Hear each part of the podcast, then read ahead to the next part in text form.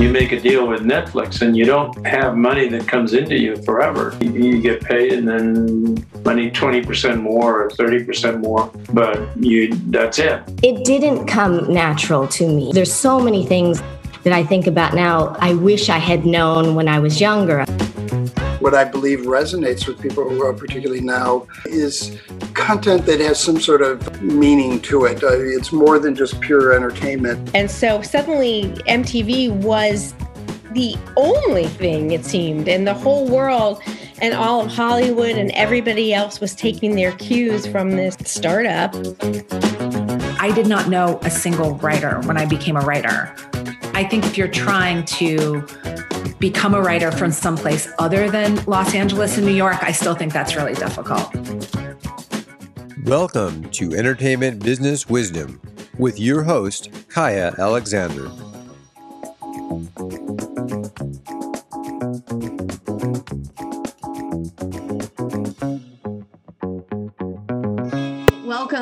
Welcome, welcome, everybody. I'm Kaya Alexander, host of the Entertainment Business Wisdom podcast, here with my special guest today, our special guest today, Lee Jessup.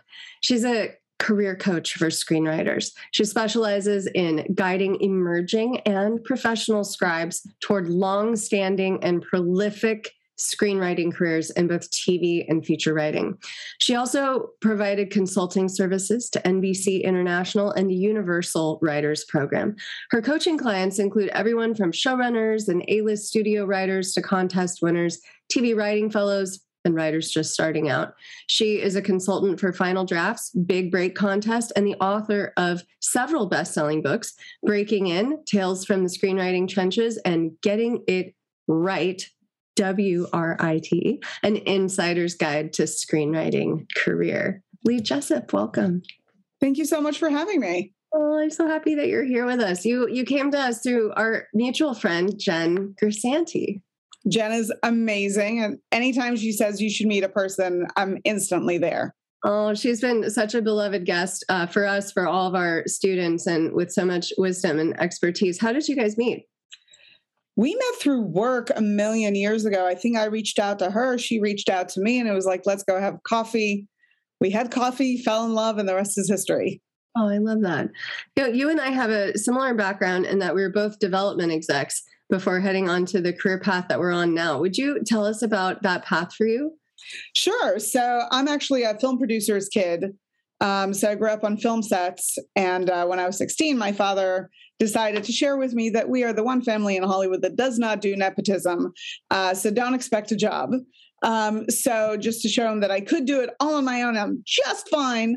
Um, I went out and I got my first uh, production job as a production coordinator on a film that was then funded by AFI. AFI used to give $250,000 grants um, for to its you know kind of winning student to go and make a film. So my first film was that, and it was back in the day when you spent two hundred fifty thousand dollars and you know actually shot on film and and you know the good old days. Um, from there, I went on to do a bunch of production back to back. Started writing, always had been writing, so it felt like a natural uh, progression. Wrote a script, was lucky enough to get it set up um, only to find out that I really did not like the experience of, of a working writer. Um, but development sounded great. So I moved over to development, uh, work development for a good number of years, but ultimately found that my loyalty was more to the writer. Which is a problem when the writer's not paying your bills and the production company is. um, so, you know, I kind of stepped away to rethink it all because I, I really I lost sleep over options that we were letting lapse and, and things like that that were happening that are natural to the life of a, of a production company. Projects we were dropping projects that we were letting go of those were really the things that stayed with me at that time right? The, the people that i felt that i let down in some way. Um, and so you know i wanted to have something that was a little bit more sane less guilt ridden um, and so I went and I ran a small company called uh, ScriptShark for a period of time. But I found there that you know we were scouting scripts that received a uh, specific you know grade, pass, consider, recommend, and I found that writers were making the same mistakes trying to break in as I saw them making when I was a development executive meeting with writers you know every given day. And those same mistakes that i myself was afraid of making when i was lucky enough to have a script picked up. And so i really became passionate about educating writers about the business side of the industry. Um, back then i started a seminar series uh, with Final Draft that we took all over the country. The new york times actually sponsored for us. Um, so I really started talking to writers then in a pretty focused fashion about what I'm seeing, the mistakes the writers are making, the ABCs of kind of working your way into the industry, what's expected, what's not expected, what will benefit you. Um, and that really was the start of my coaching because then writers started reaching out to me and asking strange questions like, How do I book you? And I was a little confused by that because I, I didn't set out to be a career coach. Frankly, I didn't know that was a job. My father will still argue that it might not be a job. But, um, but yeah, that's how I started coaching. I had a slew of private clients when I decided to take this public, um, and it became a full time job within three months. Um, and I've been working with writers one on one exclusively ever since at this time, you know, I, I, rotated any one time anywhere between 125 and 150 clients. Uh, a lot of it has to do with the fact that many clients are in rooms and working on assignments. So there's uh, less upkeep while they are in those situations, unless, of course, something breaks. Uh, but yeah, I've been now 10 years working, uh, offering my business publicly. Um, and working with some amazing writers, which have has made it just the funnest ride ever. That is so cool.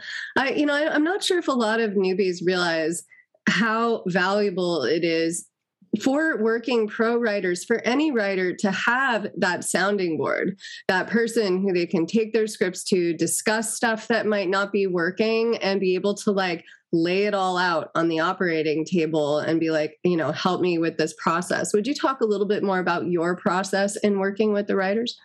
Sure. So I generally uh, focus on the career side of things. I'm a big believer that there is no career to be built without great writing.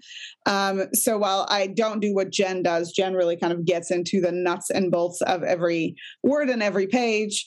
Um, I read scripts all the time and and tend to look at it more from a market perspective, right? Not story falls in there inevitably if the story's not working. For example, yesterday I talked to a writer uh, who had sent me a script that was a very expensive script. Um, but the story logic didn't work. And we ultimately had to look at it and say, okay, you're, you're writing the story that conceptually, in my mind, is flawed, but then you're asking for a $100 million budget for something like that. It's huge, it's big effects from page one. We, we see a lot of just a lot of money on the screen. Um, so I look at it both for story and for market. And I had to say to the writer, listen, I understand it's a writing sample, but the reality is when executives are reading, reading or managers or agents are reading because he's looking for attention um, and looking to get signed on that side of things, they're looking to run to see whether or not the writer understands the mandates of the industry. And the reality is that while we do make very expensive movies, they usually have some IP behind them. They're they're rarely specs that come into the space. Um, and so this is a reason for an exec or a rep to put a script down and say the writer doesn't understand the mandates of the industry. Um, so I look at everything from who the writer is, their brand, their what is their body of work? Is it built out enough? What do we need in it? For those writers that are starting out, and then on and on, we look at representation. We look at what's working, what's not working. We're looking where the writer is, where the writer wants to go. What's unique to my job is there really is a different process with every writer because every writer is entirely unique in what they want to do, what they bring to the table, um, their history, their lived experience, all of that that is so important. So the fun of my job is really getting to know the writer, which I do through an extensive questionnaire and then a one on one meeting, and then starting to really think about what are the next steps for this individual. You know, luckily, I've had people now stay with me for 12 years um, and keep me around, which is great. So we continue to grow career together um, and address challenges and continue to grow and continue to think about what is the what is the career we're aiming for versus what is the career that we think we should be able to have sounds like you're a strategist i am yeah, I love that. Uh, and I feel like that's often missing, especially among writers, you know, who feel like, well, I'll just throw spaghetti against the wall and see what sticks. And really, without that strategy, it's uh, very hard to land on your feet in this industry. Absolutely. There's the what are you doing, but then there's why are you doing what you're doing, right? What is the purpose? What is the reason behind it? And I think that you know, prior to 2008, representation looked quite different. Managers were, you know, holding a list of like 10, 12, 15, maybe 20 clients if they're super busy and ambitious. Today, we're just not in that place, right? The industry's changed so severely most reps, not every reps. We have some upper level reps that are handling very, very big literary talent and therefore need 10 clients and they're fine. But the majority of representation, specifically on the management side, now holds a much bigger list. And because of that, there's just no bandwidth for strategy. Yeah, you even know, hundreds, you know, if a manager yeah. has hundreds of clients, how much attention, you know, is one writer really getting? And the answer is like not a lot. Your brain needs support, and new OLLY Brainy Chews are a delightful way to take care of your cognitive health. Made with scientifically backed ingredients like Thai ginger, L-theanine, and caffeine, Brainy Chews support healthy brain function and help you find your focus, stay chill, or get energized. Be kind to your mind and get these nootropic chews at olly.com. That's O L L Y.com. These statements have not been evaluated by the Food and Drug Administration. This product is not intended to diagnose, treat, cure, or prevent any disease. Yeah, and that's you know once you are a huge writer, right? Once you you've reached that status, their job effectively becomes to take care of you and take care of your career plan and strategy. But until getting to then, and I don't fault them for it. And for the record, I know a ton of people in representation that I hold in the highest respect. Um, but you know, we're really in an age where write a writer has to have their own plan, right? Has to know what they're aiming at and push towards that and kind of be their own rep before a rep is you know at the table with them and then continue building on that. So my role is to be you know counselor advisor cheerleader therapist friend drill sergeant and very much strategist. I'm a planner by nature so i, I always think a few steps ahead. Um, so that's why the job kind of works for me. It sounds like you have a ringside seat to both um, things going really well and the uh, the celebrations that your writers will have, but also to the stumbles. Oh. Uh, would, would you talk us through some of the mistakes that you see writers commonly make that come up again and again in that you visual you see in your career? Sure. I mean, you're right. My job is very much the agony and the ecstasy. Like, there's no question there. And breaking in is something that's really difficult, takes time. I I have a screenwriter support group. We had a special guest last night, Amadou Diallo, who is a brilliant, wonderful writer who broke in really fast, right? From his first pilot to his first job, it was about, you know, two years. It was crazy. Um, and he himself talked about mistakes that we see writers make. I think the first mistake that writers make for me is putting some sort of cap on it right? I'm going to write one script. I'm going to put in two years and then let it go. The reality is that it doesn't, it usually takes much longer than that. Amadou is, is a very rare example. We see that, you know, for writers to break in takes five, ten, sometimes 12 or 15 years. I'm not saying that's going to happen to everybody and some writers don't break in right? So I, I think that if you're going for it you have it's kind of like falling in love right? You have to give your all into it and you have to immerse yourself in your writing and the choice to pursue this as a career um, entirely until you know either you break in or until you decide you know this is not for me anymore and that's a fair decision right? Not everybody has to break in and you're allowed to change your mind. So i think you know kind of coming in with restrictions um, usually doesn't bode well because then, you know, even if the writer writes a great script that nets him a meeting with a manager, I've certainly been told by manager friends, oh, I met with this writer, but they told me that they're with me for two years, and if I don't get them a job, then they're going to, going to jump ship. Well, then I'm done. I'm not even starting this because I know how much it's how long it's going to take. Um, you know, kind of not putting the emphasis on the years. How long does it take? Is incredibly important. One writer that I work with um, shared with me that she she was told that it's gonna it's gonna take what it takes, but she didn't really think about it until she was so far in that stepping away seemed insane. She was, and truly, you know, I think a year after that she got staffed and has been working as a staff TV writer ever since. Um, another writer that I interviewed a few years ago now for Final Draft. Um, Claudia Forestieri, that has the Gordita Chronicles that's being developed over at HBO Max, talked about the fact that everybody always talked about the time, and she always thought about you know, the time is horrible. How long, you know, they really expect me to try for this for such a long time. But at the end of the day, it took her, I believe, nine years to get to a place where she was, she became a working writer and she's been working nonstop. So it takes what it takes. And it is, it's important to understand it. Um, and it's important to then decide is it worth it for you to kind of jump in for this extended amount of time to try for a career change or a new career? Um, you know so that's definitely something that i see probably one of the biggest mistakes um, is sending material out to the industry before it's ready. Um, you know and, and i find that a lot of of writers who are earlier in their career tend to like oh i did it. I feel so good about it. And you should and it's something to celebrate and i'm not knocking it but in order for it to be industry ready we wanted to go through you know some vetting. We want people that are better smarter wiser to take a look at the work and see it's working it's not working. Here's where it's tracking for me.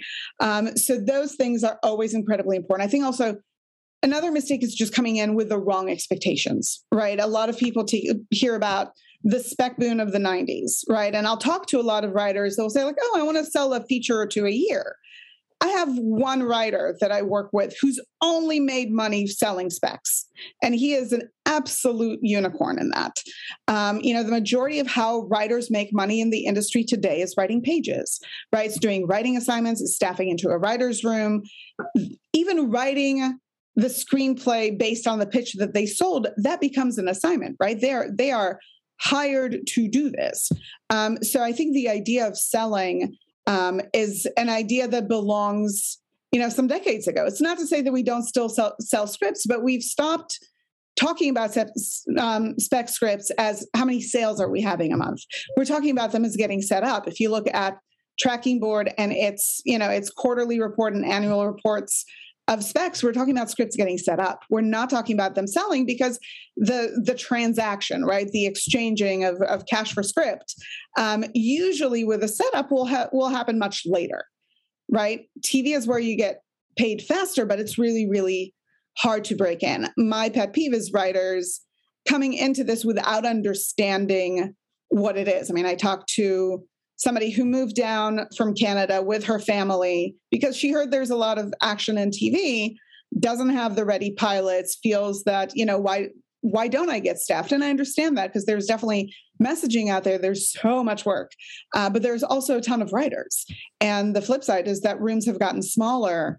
Um, in recent years, we're doing a lot more mini rooms. We're not writing alongside with production it's not to say that breaking in is not possible. It's not to say that scripts can't get set up. They can. But the industry has changed. And I think it's really important for writers to understand the industry they're trying to break into because that is going to show up when they talk to representation. That is going to show up when they take general meetings. That's going to show up when they're at a party at their parents' house who happens to know the dude around the corner whose son is dot, dot, dot, who's at that party with them. And they're talking about the career that they want. So I do think it's really important for writers to understand that they are the heads of their own business and really understand the landscape in which they're trying to build said business. Makes a lot of sense. That common mistake of, you know, hearing about an industry that was maybe the way it was five years ago or 10 years ago and thinking that it's still that way. I was a development exec in 2005, 2006 when features were huge. And yep. it was like, and they were so siloed television and features. They were, they were, did, ne'er did they cross, you know, it was like movie stars did not go into TV. Absolutely. And TV stars had a hard time getting over to being movie stars. And um, I was working with a company that was then called Inferno. They're now known as Lotus Entertainment. Yep. And we were, you know, partnered with New Line and, and co-financing like four features a year. And it's an interesting time now, but with streaming and everything else, it seems like one of the biggest changes that I've seen, at least, uh, take place since I've been in the industry is the rise of these tentpole movies, theatrical necessity, huge, huge films hitting the theaters, and the art house theaters drying up and you know these wonderful sweet adorable features that used to come out every year into the theaters um, and the exhibit exhibitors just disappearing. Yeah listen i mean over over here in la Landmark and ArcLight closed. Landmark's talking about finding another location. But i mean you were developing before 2008 right? Where ultimately so many things changed. Um, you know as you well know as, and i'm sure your students do as well um, you know, a lot of the changes in the screenwriting landscape end up coalescing with a strike. Right. Yeah. And it was the 2008, 2007, 2008 strike. And what happens during these periods is just it allows for time of assessment.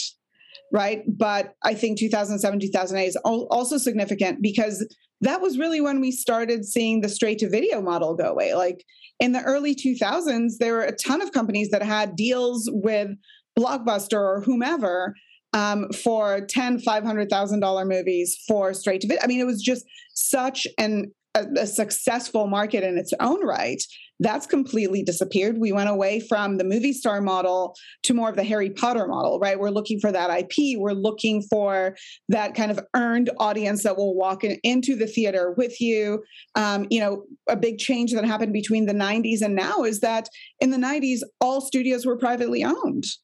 Now Disney's the only one. Disney can do whatever it wants, mm. but you know, there is corporate mandate now behind every major studio, which is why we're suddenly seeing, you know, the growth of the DCs and the Marvels and whatnot, because there's just the running and gunning of the 90s, kind of the, the wild west of it all in the early 2000s of there's a great spec somebody's going to buy it whether or not it gets made we'll see but it's great and therefore you know for you know a week's time everybody's going to be talking about it and excited about it and seeing what happens. It's just a different universe. We stopped consuming content the same the same way that we did back then. Um, obviously the pandemic changed a lot of it. Um, you know killed Quibi just as it just as it arrived because the right.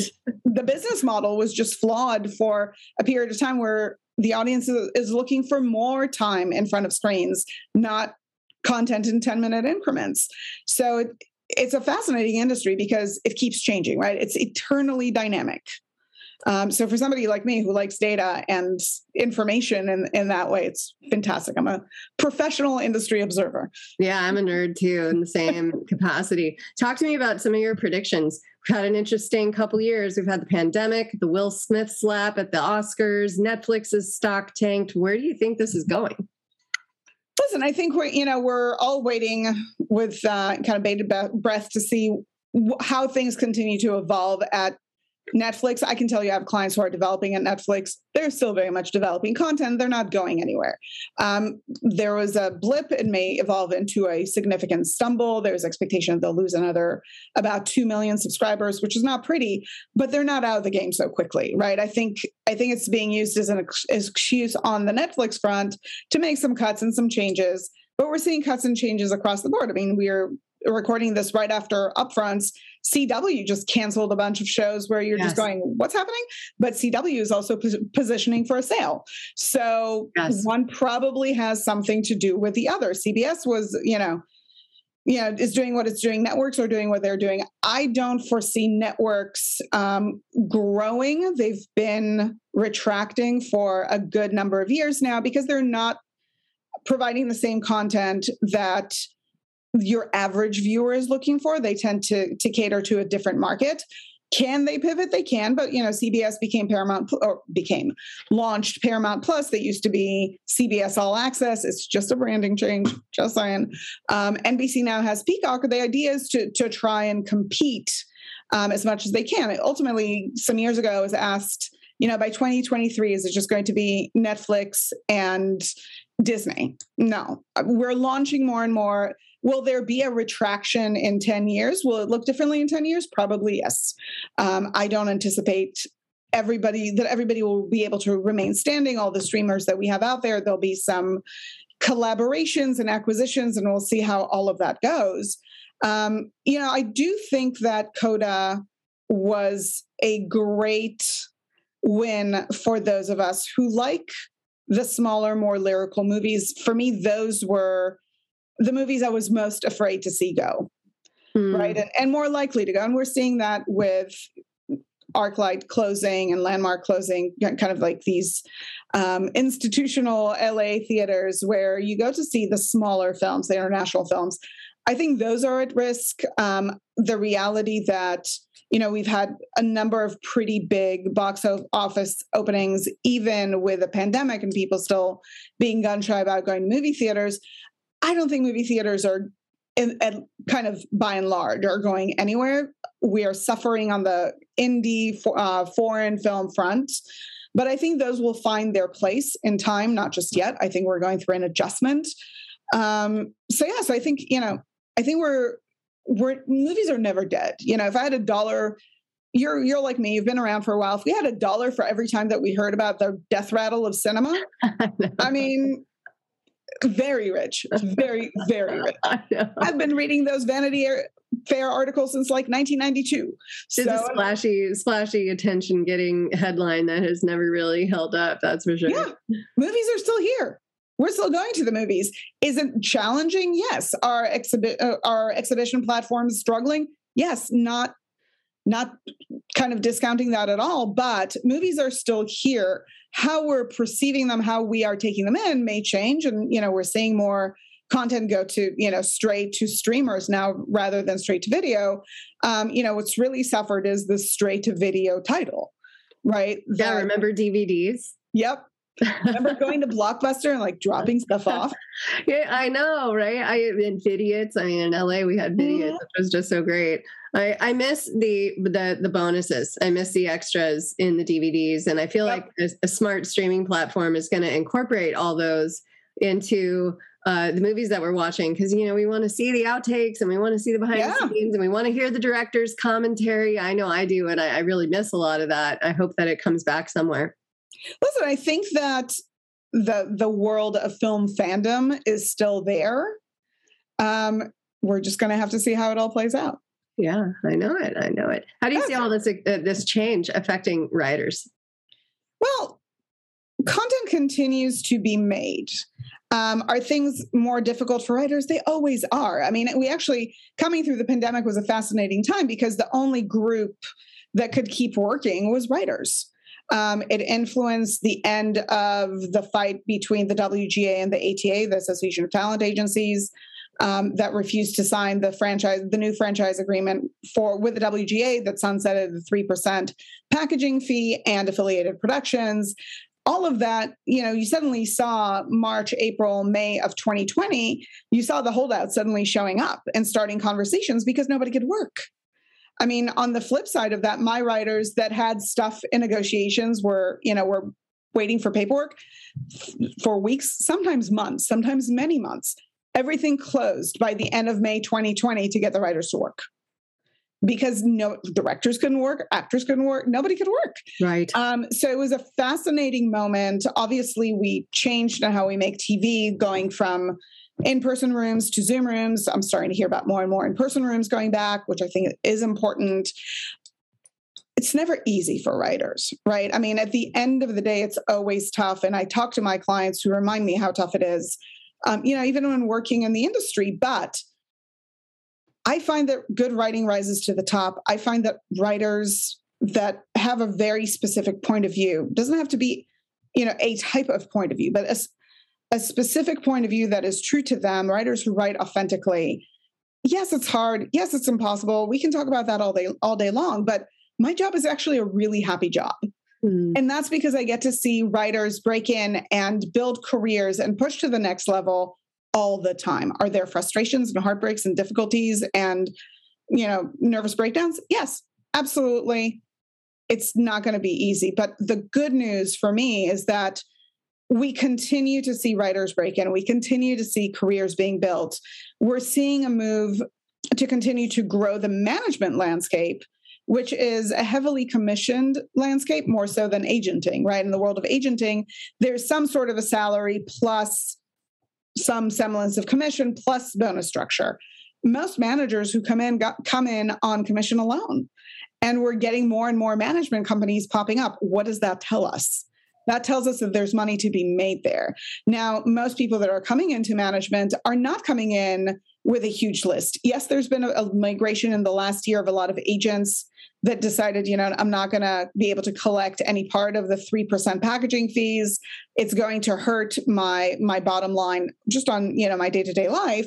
So I'm going to move over to management, but we're also seeing new managers coming in that don't have a history in agenting, that don't bring a list of clients with them, that aren't automatically getting paid, that I think is really telling about the fact that yes, it's hard. Yes, it's, you know, it's all the things that you hear, but new managers are finding ways to monetize new writers.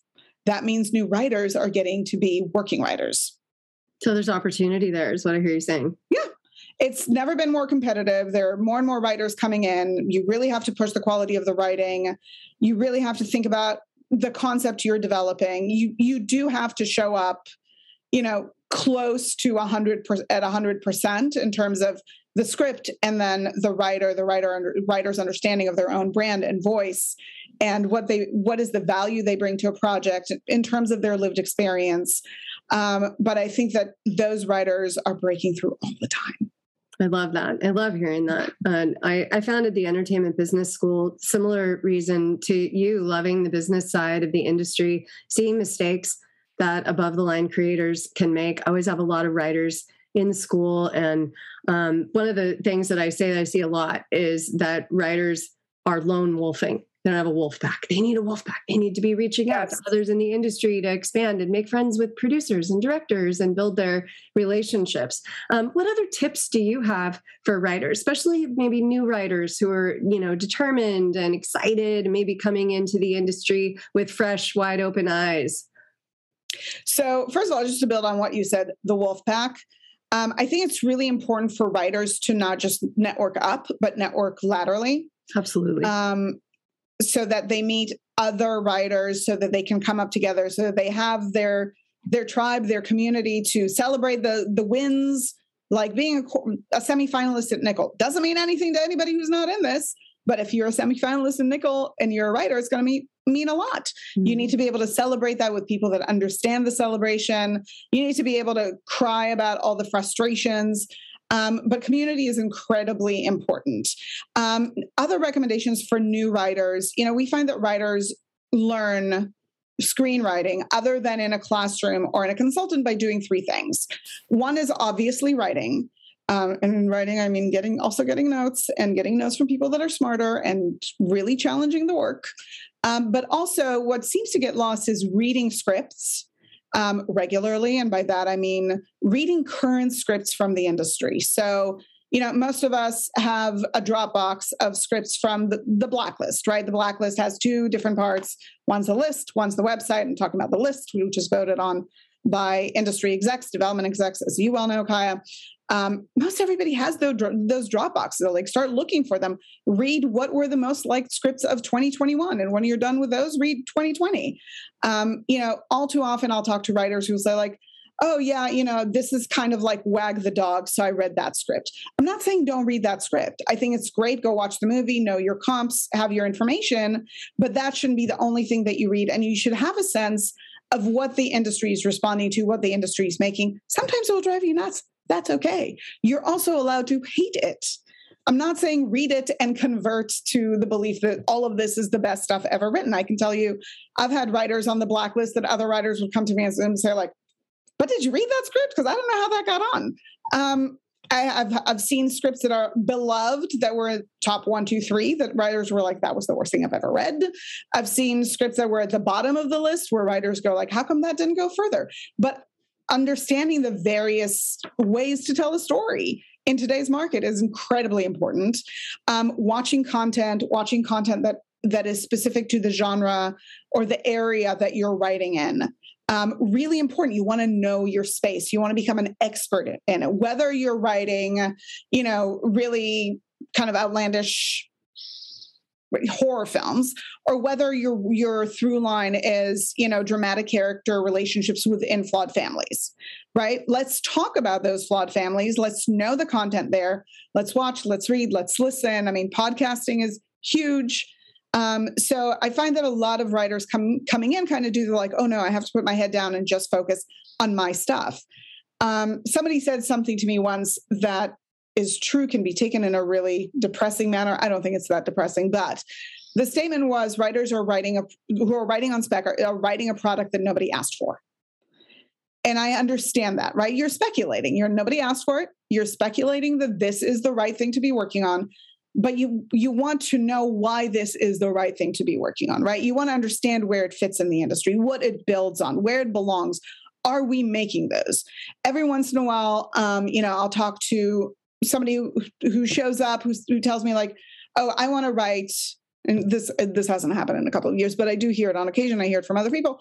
I want to write TV movies, the kind they used to show on NBC. NBC has not shown a TV movie in a very long time. They have not produced a TV movie in a really long time. We're no longer doing that, right?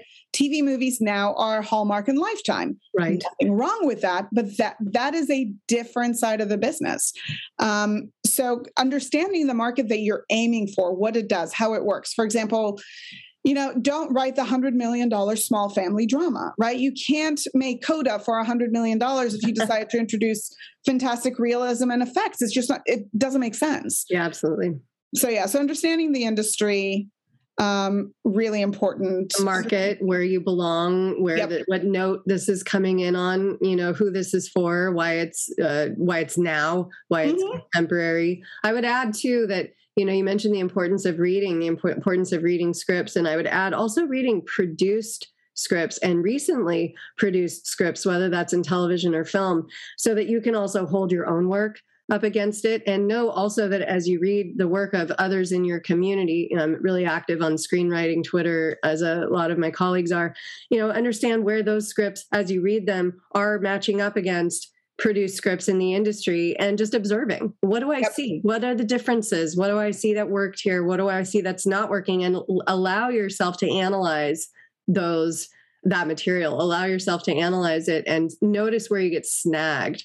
No, notice what stops you i mean we've all had i think the experience too of watching stuff uh, watching even major movies. You know, my son and I are watching. Um, we're watching Pirates of the Caribbean right now, and it goes all the way through the whole franchise, all these movies, and it gets progressively more confusing. And he's really intelligent, and he's like all about it, and he's so excited.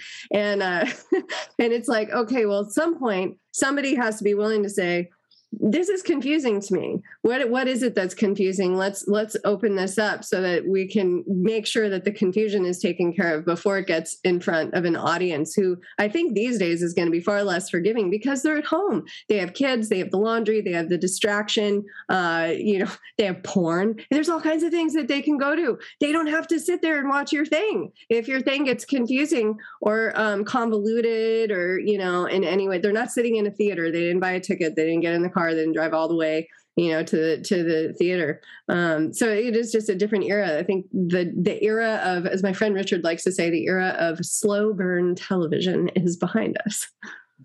Yeah listen it's things are continuing to shift and change. And like like you said yeah, people have options. People have tons of options. So you know really I, I completely understand the writers that look at some studio fare and go how this happened pirates of the caribbean being a prime example suicide squad. Yes. Um, a bunch of other ones where you're like wait how did this happen? These happen by you know kind of a different design which is we have a producing window with will smith. It's coming up now for the second time today. Uh, but he was the he was the producing window for for uh, suicide squad Mm. right? In order to, to engage him and to put him in this movie we have to start rolling on this date therefore we have to start prep on this date Right. therefore we have to have a script on this date Yep. and we're going to bring in the best writers we can find and pray um, and I think it's unfair to put it all on the writer because the writer inevitably is working to the mandates of the studio in this scenario. on phenomenal Again, deadlines yeah Yeah. So that's how those things happen because def- different things fall into the equation, right? Because if you don't engage Will Smith and you still want to engage Will Smith, you know, if you don't get him in that window, you're probably looking at two years out. right And that's a very tough decision for a studio that sees, you know, a summer opening for a big title that they haven't booked yet. Um, so there are a lot of things that go into the kind of the destruction of good movies. Um, but I think that for new writers, the logic, the story logic is incredibly important because much as viewers are incredibly um, inundated with every type of movie they could want to watch, including porn, instead of yours, for reps and executives, there is a huge read pile, right? Whether it's a physical pile or whether it's sitting on the iPad, all they're looking for is a reason to say, oh, you know, no, I'm going to go to the next one because they're overwhelmed. We are in an industry that is chronically overextended. Um, people are just looking for a reason. Like, Okay, why? Can, how can I say no to this? absolutely It's too expensive. It's too big. It's out of time. There is no story logic. Yeah, you're going to put it down. Um, you know, I read something a few days ago where I had to say to the writer that the initial the, the scene on the three page scene on page seven ultimately made me believe that you don't know your characters. Mm. Everything they're saying doesn't track with the relationship that you set you set up. If I was an executive, I'm putting it down. Right there. Yeah, you got to know not giving that thought to your cutoff character. It's so it's so true. The the consistency of a character's voice and decision making has to be all has to ripple all the way through the script. You can't feel like they change halfway through. I think that's a big mistake that I see in- for newer writers when I read scripts. I'm like, hmm, the character that you set up for me on page one is now on page 30 making a de- decision that doesn't sound like who they are. Doesn't sound like the Spitfire you set them up to be Yep. on page one, and now they've gotten you know kind of maybe more flimsy by page thirty, and then you're just that those uh, those end up being stopping points, you know, and those end up being ultimately passes Of uh, course. for execs in the industry. Yeah, I mean, another thing that we see often, and I'm sure you've seen it a million times, is writers inserting dialogue that is not true to the character, who the character is, or or where they are in their individual journey, simply to fill us in as an audience. You Right. see those bits of dialogue, they're like, oh, you want me to know this backstory. So that's why you're writing this conversation that would never take place between these two or three people, but you want me mm-hmm. to know. And it's, you know, and don't get me wrong, it's it's very hard to get that information delivered on screen, right? This is why screenwriting is so challenging because you have to show, don't tell, and fill us in subtly rather than let me tell you how this all began. Um, but I, I see that a ton. And I think that the more you write, the more you find ways to kind of sneak it in um, without being too obvious about it. Another day is here, and you're ready for it. What to wear? Check. Breakfast, lunch, and dinner? Check. Planning for what's next and how to save for it? That's where Bank of America can help. For your financial to dos, Bank of America has experts ready to help get you closer to your goals. Get started at one of our local financial centers or 24-7 in our mobile banking app. Find a location near you at bankofamerica.com slash talk to us. What would you like the power to do? Mobile banking requires downloading the app and is only available for select devices. Message and data rates may apply. Bank of America and a member FDIC. What um what have you loved that you've seen lately? Um, is it Heartstopper? Heartstopper on Netflix. Okay, that's in my Just- watch queue. You loved it? It's just like four hours of loveliness. It's just four hours of sweet and nostalgic and heartwarming. Just made my day. Of course, Hacks is now back, so I'm watching that and I'm delighted. Max is back. Yep. I'm so happy about that. I watch stuff all the time and then I don't remember what the hell I watched. Um, I'm working my way now. I'm waiting for the shine for Shining Girls and Under the, the Banner of Heaven to finish their season. Um, I actually really liked um, the what was it called? Not the WeWork show, the the We Crashed show. I thought it was it definitely had me. It was definitely interesting. Um, of course, Jared Leto plays an Israeli guy. I'm from Israel, so I had all sorts of reaction to that character. Oh, my son is half Jewish. So. Well, there you go. So yeah, there you go. yeah, there's just so much out there. Oh, another one that I love was Minx. Oh, I loved Minx. I just totally finished, under the radar, but just finished so watching that, and uh, oh my god, it was just fantastic. I loved the stories and the performances, and it was. A, I can't wait for season two. It's going to be really interesting, and Yeah, plus really it's fun because I grew up in Los Angeles, you know, and and seeing LA in the era that I grew up in. Um, and those sofas, I'm like, oh my God, we had that sofa. it's like so funny. it's fun to see. I, I love the um, contrast between her and her sister to that relationship that just feels so that just feels so real. That's such a Yeah. great show. yeah, it's such a great show. It's such a great throwback. It is. And it feels is. like it really, for me, it felt like it filled in the space that Glow left behind. Oh yeah, absolutely. Yeah, for sure. Oh my gosh, I, you've been watching some heartwarming stuff. I, I had gotten sick this week, and so I've been on a on a drama tangent. I pretty much always watch comedy, dramedy, warmer stuff, and I got really into watching thanks to one of my students, Ryan, Tokyo Vice. I sat there and binged Tokyo Vice, and I loved it. I love being transported into the realm of Tokyo in the 90s. I haven't been to Japan, and um, it just seems like such an incredible way to be uh, propelled into a culture and people and a location, a setting that I just really hadn't seen on screen before. I was trying to think, how many times have I seen Tokyo? You know, in cinema, in television, and you know, Lost in Translation comes to mind, a few others, but like it was just that the city itself was such a character in that show, and it was so gritty and so compelling, and I loved the performances so much. I I do really love these shows that are using the authentic language alongside mm-hmm. English as well, yeah. where we're getting to hear you know so many more languages spoken, and I was so glad for the win of Parasite for that because now I feel like we have also so much more authenticity. Next up on my list is Pachinko, which I'm really excited to see. I hear fantastic things about it. And, uh, you know, I, just will pretty much watch anything these days. And I get even more excited when it's from somewhere else. Absolutely. And listen, we're seeing this uh, Acapulco that's on uh, Apple Plus. Um, that my friend Sonia is producing. No, it's fantastic. I watched the pilot. It was great. I haven't it's seen it. so fun. It is so just fun. so lovely. And yeah, absolutely great characters. Yeah, listen, there's just so much programming. There's so much to watch. You know, there's, I'm so behind on shows, which is a great feeling. Um, oh, I have to so ask much. you because I sometimes ask my guests this, and I'm so curious. Where do you keep your watch list?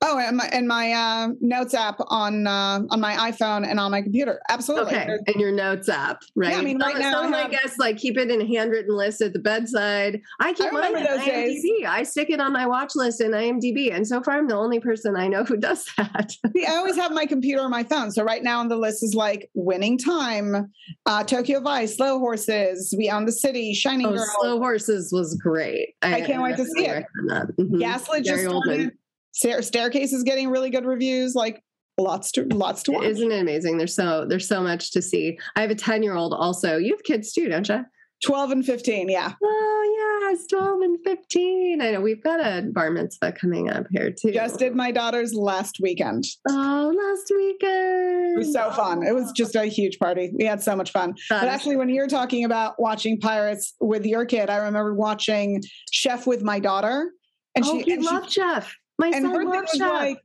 Mom, it's an upside down movie. I was like, what do you mean it's an upside down movie? She's like, all the bad stuff happens to him in the in the beginning, and then he has a good time the rest of the movie. Usually, the best bad stuff happens towards the end. And I was like, that's actually kind of astute. Very insightful. Very insightful. Sounds like your kid. I love that. We love Chef. I remember how much he loved that movie, and it was one of he was young when it came out too. I want to say he was like six, and that was the first time I realized he he loves cooking. I he gets that maybe more from his grandma than from me, but like he loves to be in the kitchen. He loves to be around the food. He loves to cook, and he just the the movie felt really nourishing for his soul. It was super sweet. It's hard to find you know i feel like for me i'm speaking out into the void for those who are listening um, I, it is really hard to find great family movies and shows yep. something that I can sit down and watch with my kid, with his grandparents, my parents. Like those three generation shows of like what what could actually speak to all of us. And those are rare. And we do go to the theater for those movies. Uh, we've seen a lot of movies this year, actually, and I've enjoyed seeing them in the theater. The tearjerker for us that I love so much seeing uh, with my son and his dad was we watched the movie Dog with Channing Tatum. I don't know if you've seen it, but oh, it was a perfect movie. It was so beautiful. It was fantastic. It was funny. It was dramatic. It was endearing. It just, you know, did everything for me a movie needed to do. And it was not a hundred million dollars to make. Yeah. Although I'm sure a big part of that budget with, was uh, was the salary to uh, to Channing Tatum and the dog. I hope the dog got paid well. The dog was fantastic. I'm sure they took care of the dog, or at least I there was probably more than one. It was, you know, the, the wolf pack of dogs started. Of course. Yeah, no, it was great. I'm sure and the dogs have their own trailer it's fine. as we as we say this, I'm working on a short with our dog, our family dog, called Dog Love, uh, which is my fun passion project because I do so much work and businessy stuff. I'm like, I'm going to make some art, and so we're just having we're having a blast doing that. You need um, to have a blast. It's so important to power all the businessy stuff with the passion stuff. I know. Well, you know, we, we the, it all came out of the discovery that there are doggy GoPro harnesses and we could clip this camera onto our onto our dog you know special unit like on the top and on the front the chest cam and everything. And it is it is hysterical. He's very fluffy. He's very floppy ears. And that camera that sits right between his shoulder blades just films him as he's running with his ears in the wind. I was like okay well we're gonna make a movie now. All right that is awesome. Yeah, here for here for the dog love, here for the cat love. I love all the animals. Especially through pandemic, they all saw us through, and uh, we're we're not as upset about the pandemic as we were. So yeah, that emotional therapy that our that our friends, our four leggeds and otherwise bring us is it's huge. For a while, the best thing I could do for myself was take the dogs to the park and watch them run, and they were just so happy. Just the level of joy was like, I just need some of that. Oh, you and I had a similar pandemic. I mean, me taking every day. I did not miss a day. And like the hardest part of the pandemic for me was we got our puppy in the pandemic. And after year one, you know, we're deep in what is it, you know, early 2021, and they closed the dog park to reseed it. And I came up and the gate was shut and it was like, oh, it will be closed for the next month. And I was like, what? Okay, you and I off off of this need to talk about Rancho Park. Doggy social hours fun. Rancho Park. Doggy social hour. all about Rancho Park. oh, Lee Jessup, I, I so appreciate you spending your, your time with us today, your expertise. You're so insightful. You're so wise. How can people find you? Tell us how to re- how they can reach you. Uh, people can find me through my site, leejessup.com. Fairly simple. I'm also on Twitter, Lee Z Jessup, I believe. Um, that that tracks. Um, yeah, but my site is uh, the best place to find me. That's where everything that I do is available. So there's one-on-one coaching there. There's my uh, screenwriter support group, which is an online group that happens twice a month. And uh, lastly, my monthly online career coaching. So everything I do is there, plus a ton of blogs because apparently I can't shut up. Um, I keep writing them and, and finding more things to add to the mix. Um, so yeah, so if, of interest, by all means, check it out. I love that. Thank you so much. And we will put links in the show notes uh, to you. find you. Yeah, thanks so much for being here. Thanks for having me.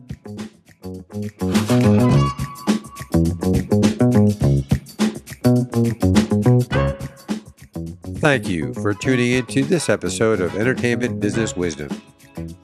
We invite you to subscribe so you never miss an episode. Please like, review, and share it with your friends and colleagues. Kaya Alexander can be reached on Twitter for your questions or comments at This Is Kaya. Get entertainment business career training as well as a free special report, How to Pitch Anything in One Minute, at www.entertainmentbusinessleague.com. Thank you.